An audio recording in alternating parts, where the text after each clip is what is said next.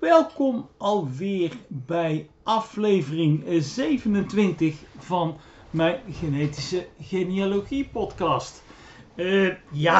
Als je wekelijks hebt geluisterd naar mijn podcast, dan is het je inmiddels wel opgevallen dat het alweer een paar weken stil is geweest. Niet omdat ik geen podcastaflevering wil maken, maar meer om dat ik toch zit te zoeken naar nieuwe onderwerpen. Hè. Ik heb eigenlijk alle basisgegevens, alle basisonderwerpen van genetische genealogie heb ik in mijn podcast wel besproken. En ik heb ook al eerder een oproep gedaan van, vind je het interessant om met mij bijvoorbeeld over een onderwerp in gesprek te gaan? Dan hou ik mij aanbevolen.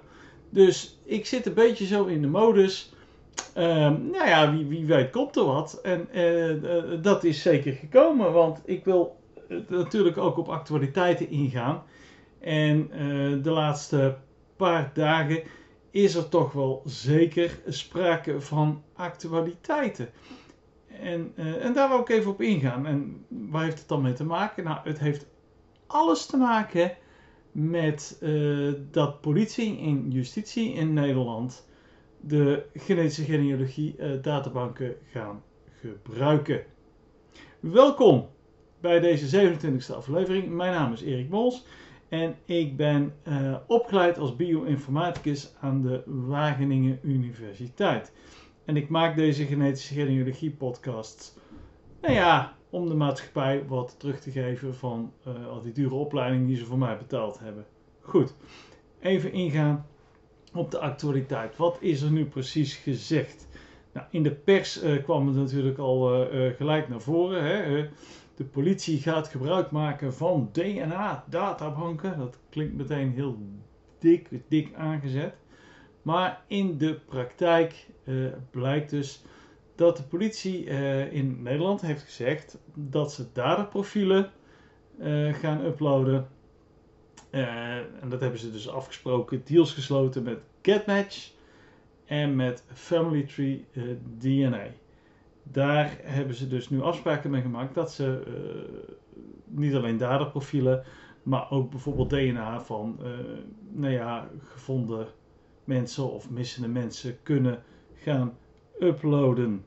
Om zo vergelijkingen te doen. Nou, dan zullen sommige mensen denken, wacht eens eventjes, maar heb ik daar nou wel toestemming voor gegeven? Nou, wees daarop gerust. Hè? Als jouw DNA in GEDmatch of FT-DNA staat, zoals in mijn geval bijvoorbeeld. Hè? Dus ja, dan moet je daar zelf wel toestemming voor gegeven hebben. En in GEDmatch is het zo dat het een opt-out is, dus daar moet je de schakelaartje omzetten om aan te geven dat jouw DNA dus niet beschikbaar is voor politieonderzoek. En in Family Tree DNA is het een opt-in. Dus dan moet je juist aangeven dat je daaraan wil deelnemen. Nou ja, goed. Ben je aan mij gerelateerd en zit je te luisteren naar de podcast? Weet dan, let op, vreet niks uit. Want mijn DNA staat in beide.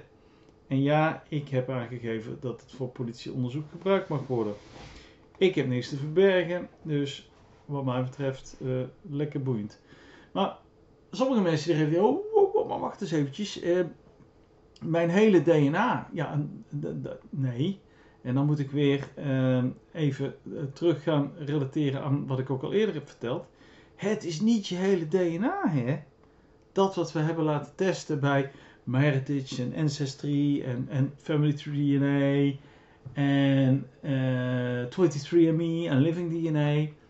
Dat is slechts tussen de 550.000 en 650.000 SNP-posities. Niet meer. Dat klinkt heel veel, maar je hebt 3,5 of 3,3 miljard basisbaren in je DNA. Dus het is, wat is het? 2%? Nog niet eens? 0,2%. Ja, in mijn boek heb ik dat dus een keertje nagerekend. Hoeveel is het nu eigenlijk? Volgens mij is dat 0,2%. Dus dat is helemaal niet zoveel. Ze hebben niet je hele DNA. Nee, ze hebben 0,2%. Maar goed, implicaties hiervan. Ja, nou ja, goed. Kijk, FT-DNA, daar heb ik verder geen ervaring mee hoe er nu mee omgaan. Maar van GEDmatch, daar zijn toch wel boze tongen. Ja, boze tongen, want ik heb daar nooit bewijs van gezien. Die beweren dat het niet zoveel uitmaakt hoe je vinkjes staan. Dat als er interessante informatie wordt gevonden, dat GEDmatch dat sowieso dan wel doorgeeft aan politie en justitie. Dus hoe dat uitpakt, daar weet ik verder niet. Maar ja, we weten denk ik wel waar de meeste mensen bang voor zijn. Ja, bang voor ja, jouw recht op privacy natuurlijk. Hè? Het recht om alleen te zijn. Het recht om niet gevonden te worden. Het recht om vergeten te kunnen worden. Dat recht dat zo op deze manier in geding komt. Want wat nu als er ineens heel veel cold cases opgelost gaan worden? Ja, wat dan? Nou, dat kan ik je wel voorspellen wat dan. Dat is heel simpel. Hè? Dan gaat er politiek natuurlijk de behoefte ontstaan om dit verder te gaan reguleren.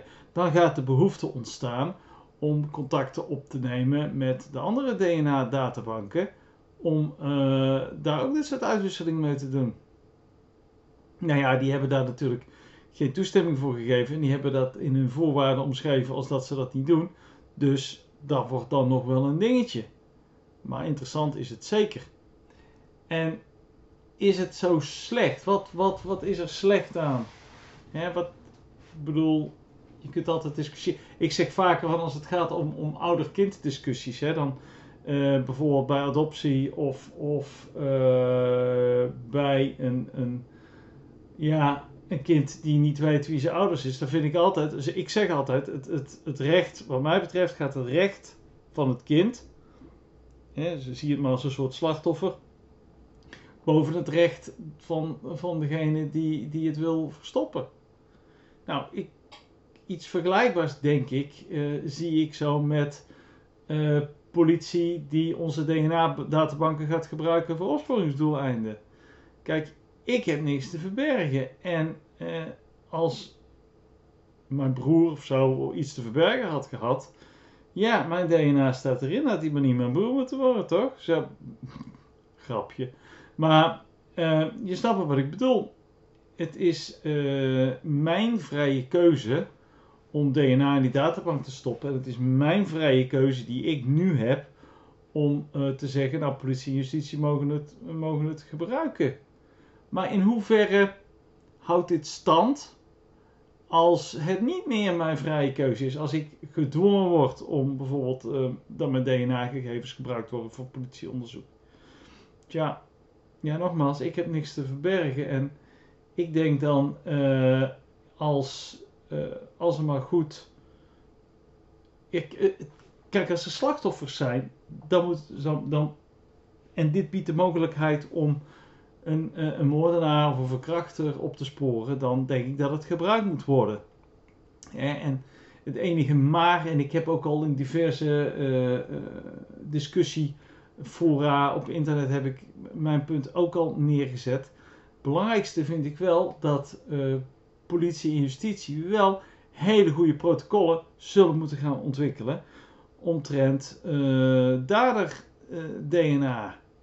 Want kijk, dat mijn DNA vergeleken wordt met het dader-DNA, vind ik prima. Mits dat dan ook daadwerkelijk dader-DNA is. En wat mij betreft zijn er toch de laatste jaren veel te veel rechtszaken geweest die achteraf dan herzien moesten worden. Waar bijvoorbeeld DNA-sporen ter sprake kwamen. Waarbij het uitermate dubieus bleek te zijn wat de herkomst was van het DNA-materiaal. Ik vind dat er duidelijke protocollen moeten komen. En ik weet niet of er die zijn. Dus als iemand bij justitie of politie werkt en hier verstand van heeft, kom, neem contact met me op en leg het me uit. Maar ik vind dat er heel duidelijk moet zijn, wat wordt er nou onder een daderprofiel verstaan? Hè? Wanneer is het gevonden DNA-materiaal voldoende om te zeggen, nou, dit is een daderprofiel en daar gaan we mee vergelijken. Let wel, overal waar je komt, wij laten overal een berg DNA achter. Hè? Denk aan haren die je verliest, huidschilfers die je verliest. Dat zijn een continu spoor van DNA. En wanneer is het nu afdoende? Als je DNA-materialen vindt op een glas bijvoorbeeld, waar iemand uit heeft gedronken en daar is een moord gepleegd, rechtvaardigt het dan om dat DNA-materiaal te gaan vergelijken? Zeg van ja, nou ja, het zit op een glas. Hè? Het zit niet op een vuurwapen. Het zit ook niet op het slachtoffer. Dus wanneer? Wat zijn daar duidelijke protocollen? En laten we er alsjeblieft dan ook een maatschappelijke discussie over houden. Hè, met mensen die verstand van zaken hebben. Want ik word een beetje moe van allerlei mensen die over zaken dingen roepen waar ze absoluut geen idee van hebben waar het over gaat. Maar goed, dat is een andere discussie. Laten we dat dan doen. Een goede discussie hierover houden. En dan kunnen we nou eens kijken hoe die materialen gebruikt kunnen gaan worden. Maar dat ze gebruikt gaan worden, dat staat volgens mij buiten kijf. Waar het niet natuurlijk dat wel nagedacht moet worden over wet en regelgeving. Hè? Want geen enkele van deze DNA-bedrijven is natuurlijk gevestigd in Nederland. Laat staan hoeveel DNA-bedrijven waar je DNA kan leveren en die monsteren en die op deze markt actief zijn, zijn überhaupt in de Europese Unie gevestigd. De enige die ik zo snel uit mijn hoofd weet is YSEQ, YSEQ, die in Berlijn zit en die whole genome sequencing doet. Wat natuurlijk sowieso niet door zo heel veel mensen wordt gedaan, maar natuurlijk wel gaat om je hele DNA. Hè? Dus de volledige 3,3 miljard bazenparen. Nee, dus dat maakt sowieso ook wat uit. En dat maakt het extra complex. Want ja, het gaat nu natuurlijk hoofdzakelijk over Amerikaanse databanken. Dus